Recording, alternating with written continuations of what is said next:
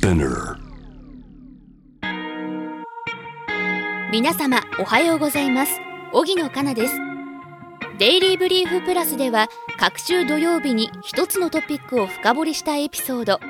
毎週日曜日にその週起きたことをまとめたダイジェストエピソードを配信いたします。また Daily Brief のノートもスタートしました。ノートでは有料エピソードに加え Daily Brief の書き起こし記事も公開しています。